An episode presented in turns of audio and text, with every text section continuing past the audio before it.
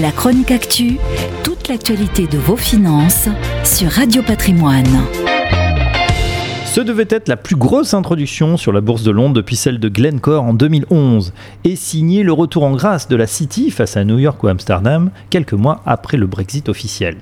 Patatras, l'action Deliveroo a chuté pour son premier jour de cotation de près de 30%. Alors que s'est-il passé ? Comment expliquer ce flop retentissant ?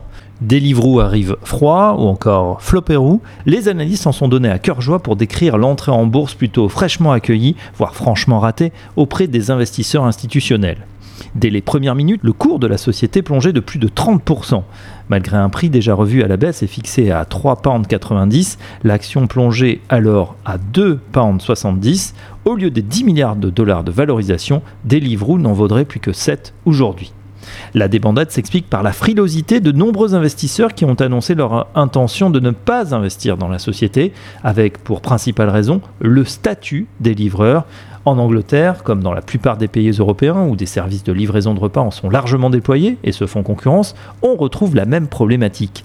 Quel est le statut de ces livreurs aujourd'hui coincés entre indépendants, auto-entrepreneurs en France, et salariés ? L'Espagne est sur le point de trancher en accordant aux livreurs de la péninsule les mêmes droits que les salariés, c'est-à-dire salaires et avantages sociaux. Une formule qui met à mal l'économie de la plateforme de livraison qui ne payait jusqu'ici aucune charge sociale. La bourse ayant en horreur l'incertitude, le titre ROO pourrait encore être chahuté avant l'ouverture aux particuliers le 7 avril, d'autant que le livreur à domicile n'est pas encore à l'équilibre. Malgré une excellente année 2020 en termes de livraison et de croissance, Deliveroo perd encore 311 millions de dollars en 2020.